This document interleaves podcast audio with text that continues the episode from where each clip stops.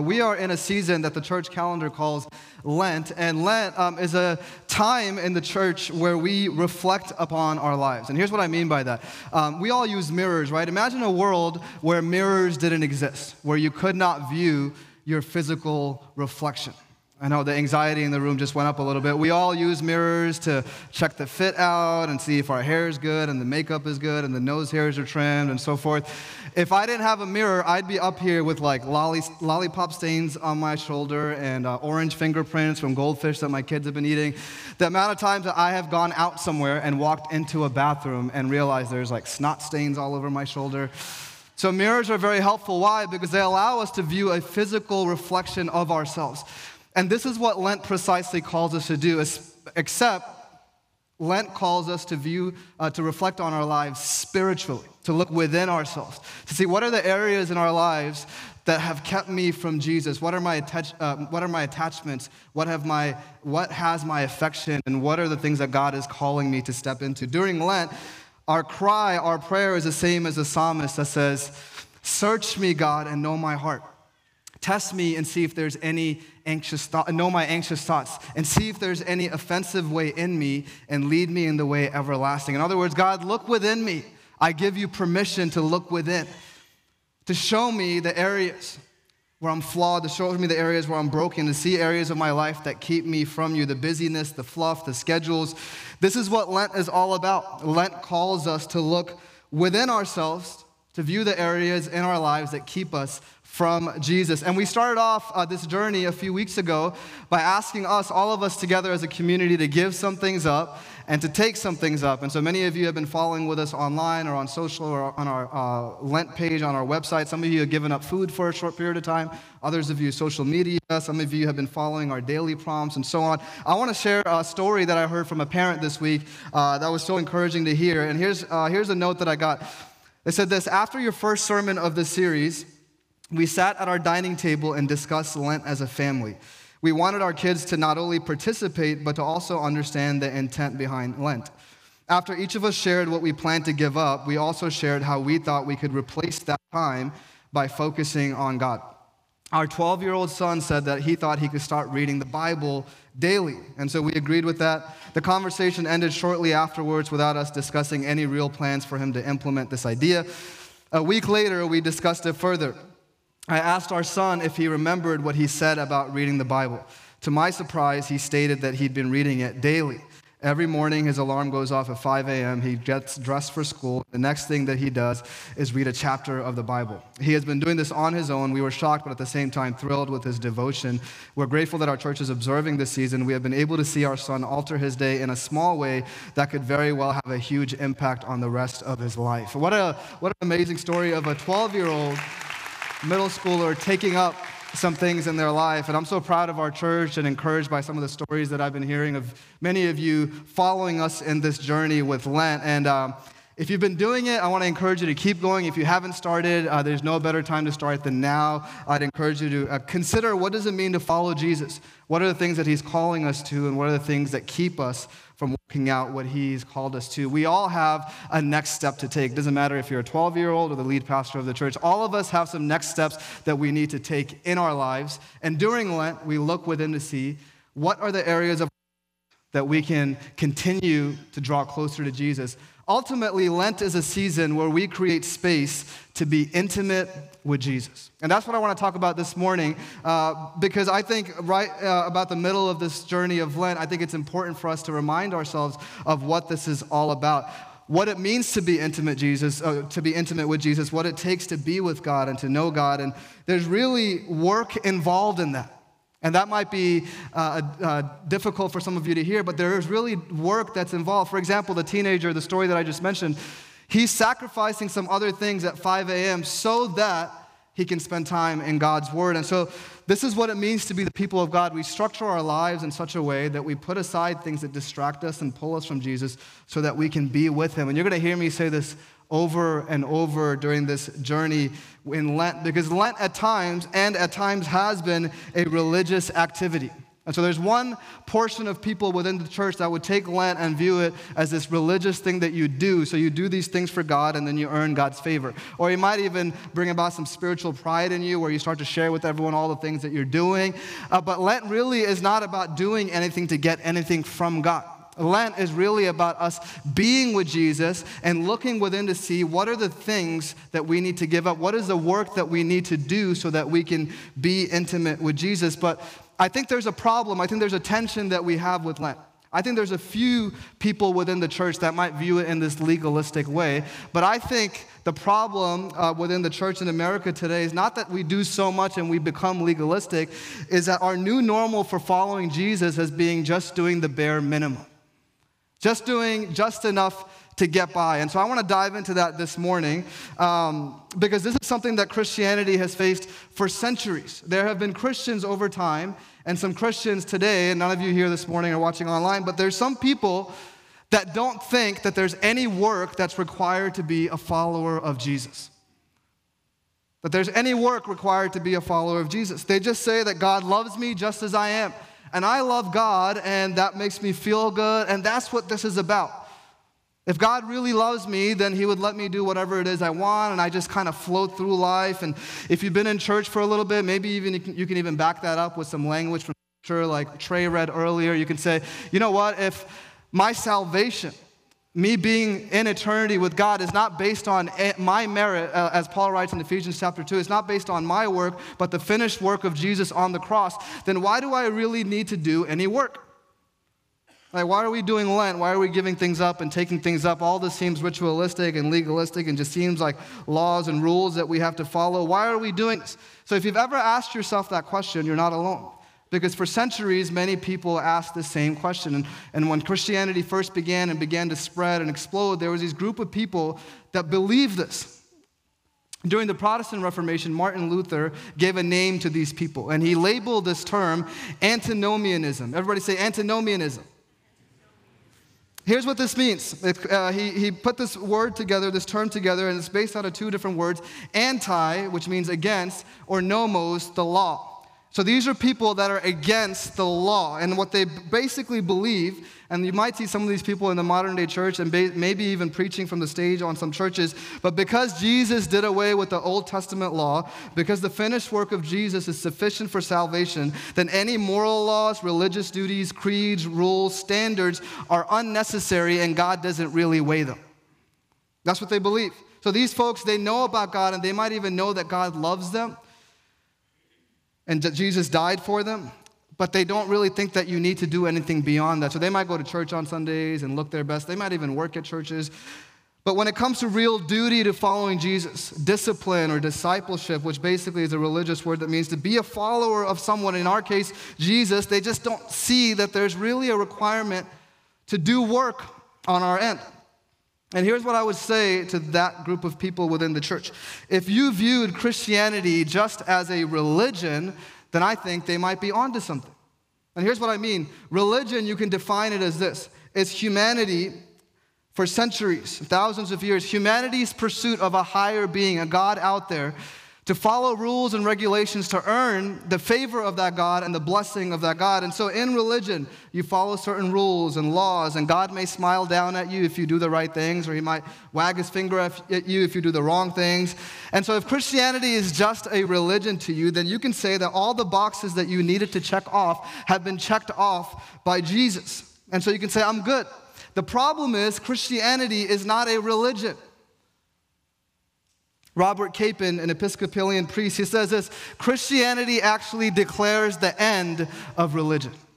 And here's what he means by that every other religion in the world the God of the universe remains at a distance, and humanity looks up at them and follows rules and laws to get their favor and maybe even slide into heaven at some point, and that's the way that they view it. But the gospel, the good news for us as Christians that we believe it, is that Jesus did away with religion. He stepped into our world, gave himself up for us because of his love for us.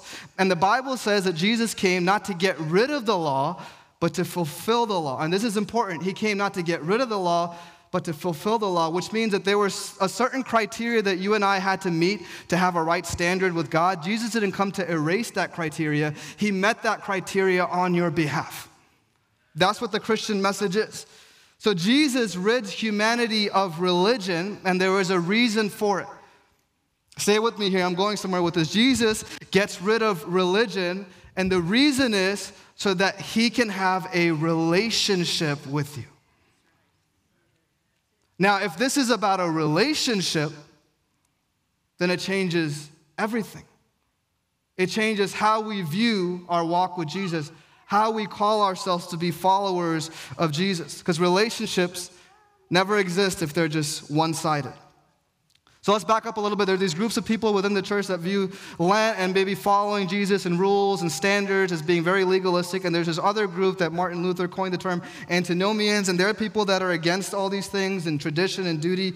Now imagine these people that were against the rules and following and standards. Imagine they applied their same logic to the relationships in their lives. All of us are in some sort of relationship. Now imagine Someone said, You know what? I'm in a relationship with my wife, and my wife loves me unconditionally. And when I put the ring on her and she told me, Yes, I will marry you, that she told me that she loves me unconditionally. And so that means that there's really not anything I have to do for her because I know that she loves me no matter what. Like when it's her birthday, I don't have to say happy birthday, I don't have to take her out, I don't have to get her presents. And she loves me so much, and it's so unconditional. You have no idea that I can even go and get with some other women. And um, she may not, you know, it may not be the best thing for me to do, but she loves me unconditionally. I can do whatever it is I want. I don't even have to spend time with her. I don't have to listen to her. I don't have to get to know her. All of us would say that this person was crazy and does not know how relationships work. Yet, far too often, we apply the same logic to our relationship with Jesus. Here's a core belief of Christianity that I think we need to reclaim in this season is that God loves you and I, but his love was not devoid of action. His love was action oriented. There was something that he did on his end to show you how much he loved you. He didn't just say it from a distance. Here's how Paul says in Romans chapter 5 verse 8, "But God demonstrates his love for us in this while we were sinners, Christ died for us. God demonstrates there's an action associated with his love for us. The cross is God telling humanity, This is how much I love you. He demonstrates love through sacrifice, through giving up something. And because he has shown us this love, we in return love him. So the Bible says we love him because he first loved us. God has done away with religion to create the space for relationship between he and humanity. And God in this relationship has expectations. Just like all of us have expectations in the relationships that we're in. Jesus would tell his disciples this, John chapter 14, verse 15. He says, If you love me, keep my commandments. If you love me, keep my commandments. If you love me, if this is an actual relationship, then I am calling you to me to keep my commandments, to love me, to love others, to follow my plans for your life. And this is what this season of Lent that we're in is all about of time of being intentional with our lives so that we can prioritize making room for the things of God. We're not trying to earn God's love in this season. We're not even trying to see if God is committed to us. God has already demonstrated that for us. But in this season of Lent, we are looking in a spiritual mirror to see are we actually committed to Him? That's the question that we ask ourselves during Lent. And during Lent, we might even ask ourselves this very basic question Do I love God? Do I love God? And that might seem like a drastic step to take in your life or wherever you're at in your journey with God to just ask that. And some of you might say, well, of course I love God. I've walked with God for generations and generations, and I've seen God do amazing things, and I've experienced His love.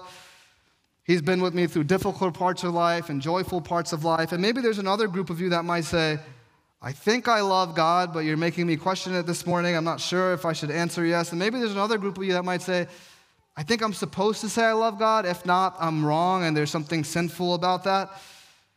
But I wonder if there's a small group of us that might have the courage to ask ourselves this question Because Jesus says, If you love me, then keep my commands. I wonder if there's a group of us that would actually look within and say, Do I really love God? Does the way that I live my life reflect my love for God? And maybe that's the better question to ask. Does the way that you live your life reflect your love for God? Let's go back to relationships. I love, I talked about this last week. You might hear me talk about this all the time, but I love my family. I love my kids. Uh, they make me laugh. They're hilarious. Uh, I'm proud of them. I'm intimate with them. I can give you a whole list of reasons why I love my kids. I love my wife. Uh, she's better looking than me. She's smarter than me. Um, she's a better parent than me. She has seen me at my worst and my best and still loves me the same. And I am intimate with her too. I can give you a list of reasons, tangible ways I can show you that I love my wife. In fact, tomorrow, I'm already there in my head. I'm trying to stay focused. Help me, God. But tomorrow, we're going on a vacation. My wife and I, just the two of us, without our kids. It's been a few years, and we're going to get away for a little bit. And so there's a whole list of things that I can show you, tangible ways that I can show you why I love my kids and why I love my wife. I wonder if we apply the same logic to our relationship with God, what would we say about our relationship with Him? What are the tangible ways that we can say, here are all the reasons I love God? If God demonstrated His love this way, Here's what it looks like for me to love God. Here's the thing that all of us need to know this morning God loves you. He loves you, not the person next to you, not just the person next to you, but He loves you. Despite who you are, what you've done, what you walked in here with, He loves you. And because He loves you, He wants to be in a relationship with you. And because He loves us first, we in return can love Him.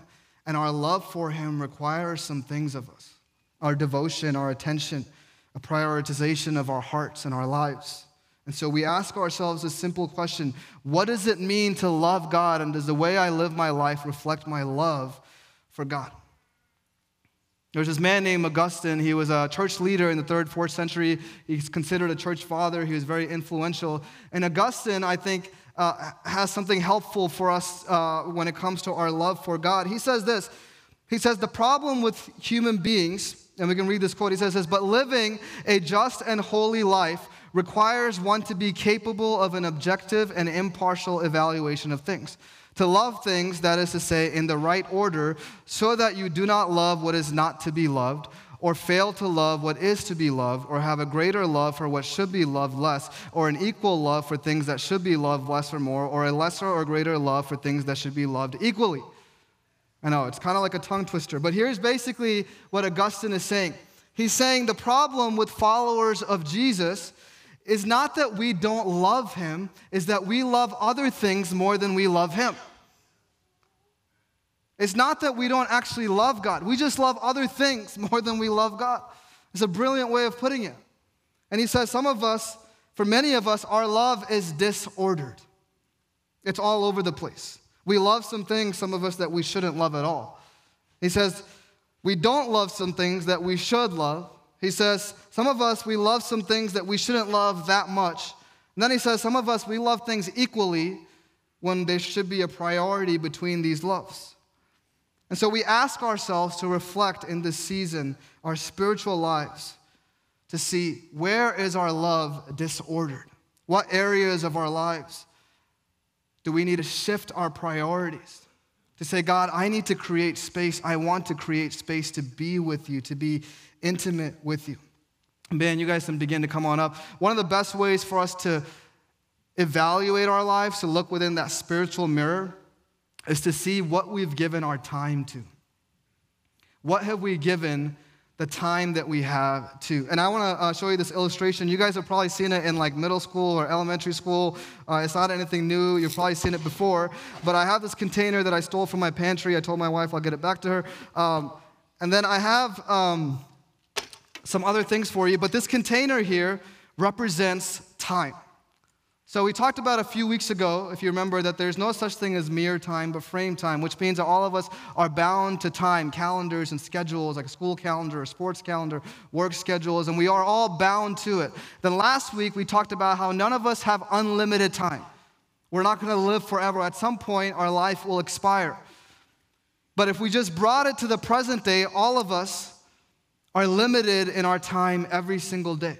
You're limited to the, the seconds, the minutes, the hours that you might have in a day or a week or a month. And this container here represents the time that you have every single day of your life.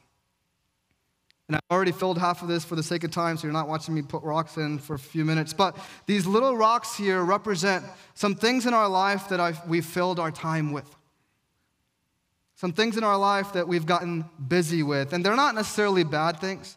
But then there are some bigger rocks that represent more important things. Maybe some things that show us that do I really love God and do I really know what it means to follow God? I think the problem is, as Augustine states, we have this disordered love.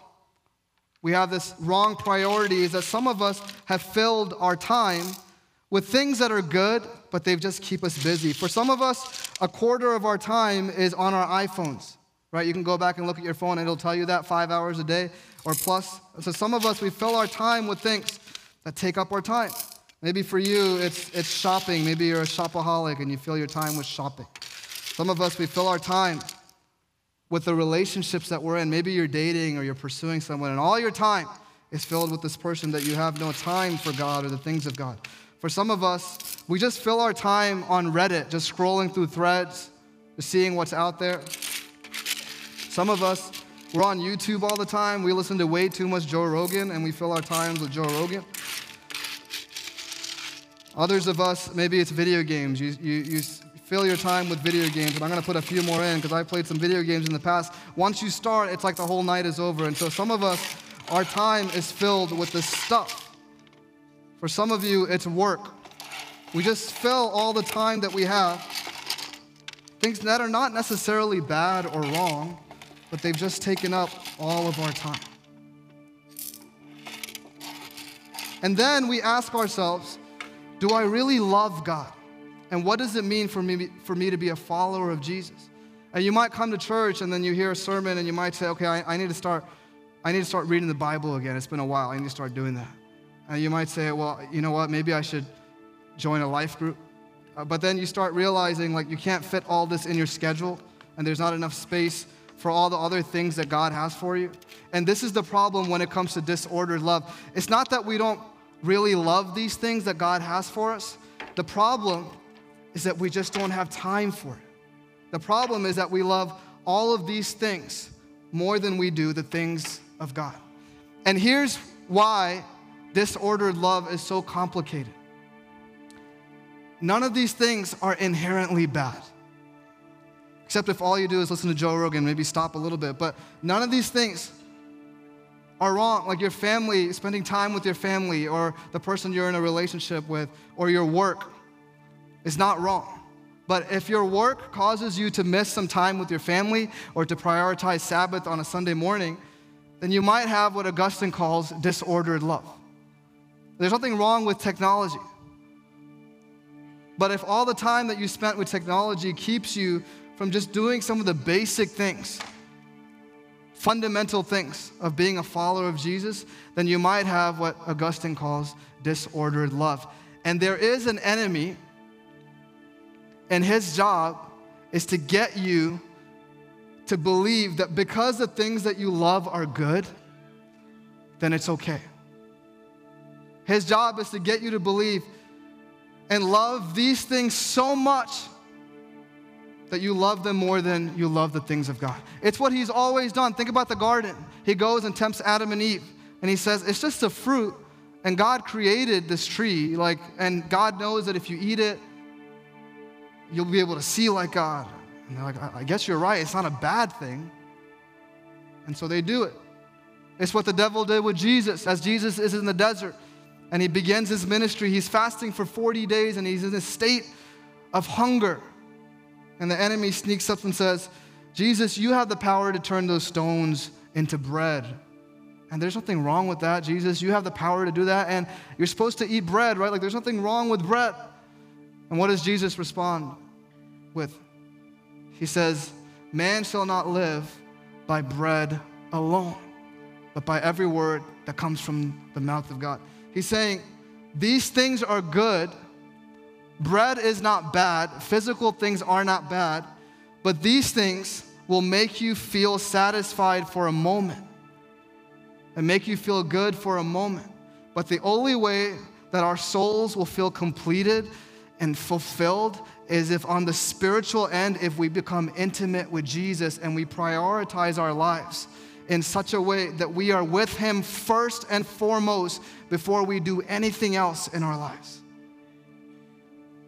It's the only way you'll feel fulfilled. And so, if we just get our priorities straight, you guys aren't in elementary school, so you get where I'm going with this. But if we just do this the right way and we prioritize, maybe during Lent, it's fasting. Maybe it's giving up some things. Maybe it's giving up social media or Reddit or reading too much or being on YouTube too much or social media or maybe even it's eating some food for some of you. And you realize that all these things, they'll fit in your life. And all the other things, they don't go away. You still have space for it. And if I were to do this for another five minutes, I'm gonna wrap it up so you guys get where I'm going with this. This entire jug will be filled up not just with the things that God has called us to, but the good things in life, the things that we're supposed to enjoy the family, the work, the technology, the shopping, whatever it may be. All these things fit together, but we have to prioritize our time with God first. That's why I love that illustration because it simply shows you, and I just wanted to show it to you because I hope it is ingrained in your head throughout the season of Lent as you look at your life to see what have I given myself to? What are the things that I love? If we were to really ask ourselves this question, do I really love God? Jesus says, if you love me, keep my commandments. If you love me, abide in me. Be with me. Be intimate with me. If you just back up and look at all the religions in the world, I've been around some of them. I grew up around Hinduism at one point during high school. I considered Islam because all my friends were Muslim. Christianity, just back up, don't even believe in God. Christianity makes the most sense. You and I have been created for a relationship, and here is a God who doesn't stay at a distance. He comes down and says, I want a relationship with you. And all the things and all the requirements and criteria you would have had to meet, I'm just gonna meet them on your behalf by dying for you and meeting the requirement, the punishment for sin on your behalf. Now, all I want is a relationship with you. And some of us are just going, I just got YouTube and video games and so and so, such and such things to do that we forget what this is all about. We're wired for relationship with one another, but most importantly, with God. That's what all of this is about. If you just come and check off a box on Sunday mornings, but you don't know what it's like to be intimate with Jesus, you're missing out. It's all about intimacy with Jesus. It's all about getting with Him, not getting something from Him. When I want to be intimate with my wife, I just want to be with her. I like spending time with her. It's what our relationship with God should look like to be with Him. Lent is an opportunity for you and I to order our lives in such a way that we can say, Jesus, I love you before I love anything else in this world. That's difficult to say. We should love God more than we love our spouses. We should love God more than we love our children. Because God is the only one that will sustain us and complete us and fulfill us. And when we love God that way, our love for our kids and our family and everything else is totally radically changed. That's what this season is all about. And maybe you're at a point in your life where this is difficult for you to do, or you're just so busy. You just have so many things pulling you to the left and to the right. When that verse that we read earlier, where Jesus said, If you love me, keep my commandments. I love that he says right after there, If you love me, keep my commands, and I will give you a helper, and he will be with you. I will give you that Greek word as paraclete or an advocate, an aid that comes next to us and alongside of us when this journey gets difficult. The work that God has called us to is not supposed to be difficult. It's not supposed to tire us out. If the work that you're doing to be with Jesus all the spiritual disciplines and spiritual things and fasting and reading your Bible and prayer, if that's tiring you out and if that feels labor intensive, you've missed the point. Jesus says, Come, be with me. Watch what I'm doing. Let me show you the easy rhythms of life, Eugene Peterson translates Jesus is telling his disciples in the book of John, the road that I'm calling you to follow me and to be intimate with me and to follow what I've called you to is going to be difficult, but you're never going to do this alone.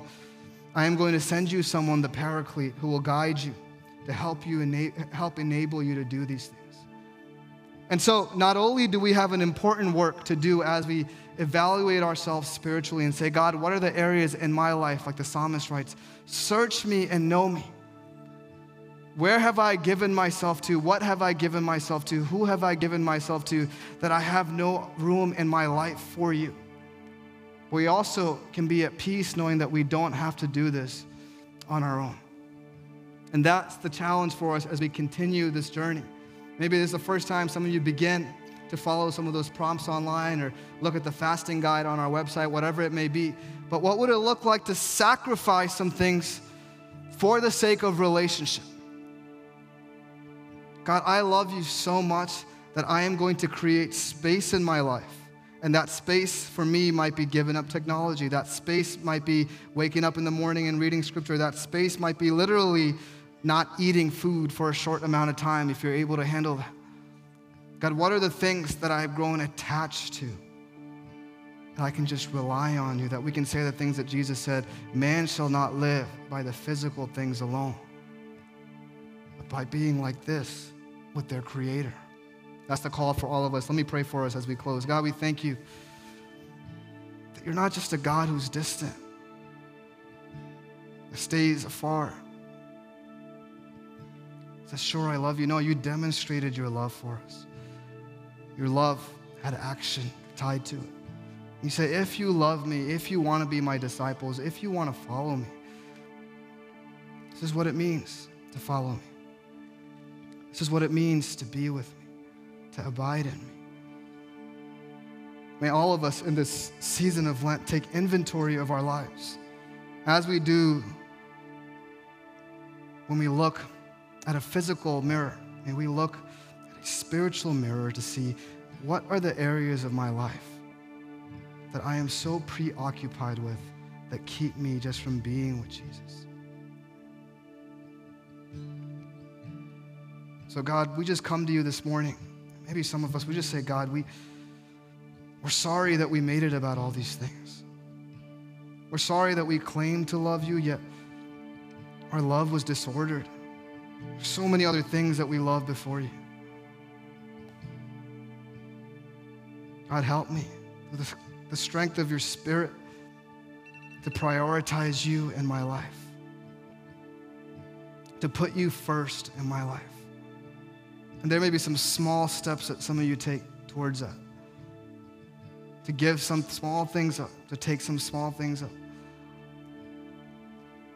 Maybe for others of you, there's some drastic changes you need to make.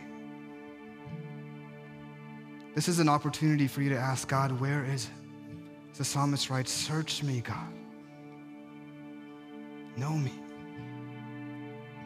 Know my anxious thoughts. Test me. See if there's any offensive way in me and lead me in the way everlasting. Would you just do that in your own space right now as we just create a moment to slow down? And our bodies are getting ready to exit the room and anticipating leaving, but will we just, just take a moment just to slow down? Say, God, search me. Search me, Lord. Search me, Father. Help to love you. Help to love you more than other things in my life.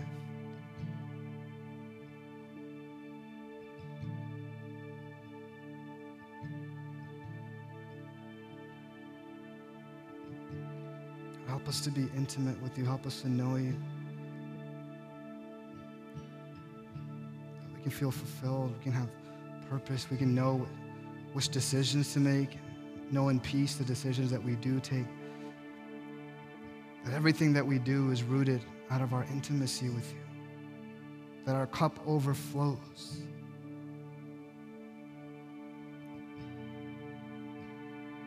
May we be overflowing as we leave from here. As we spend time with our families, may we overflow out of our time with you. May we overflow in our workplaces, in the gyms that we go to, schools that we're at. May we overflow. May we prioritize you. It's in your precious name we pray. And the church says,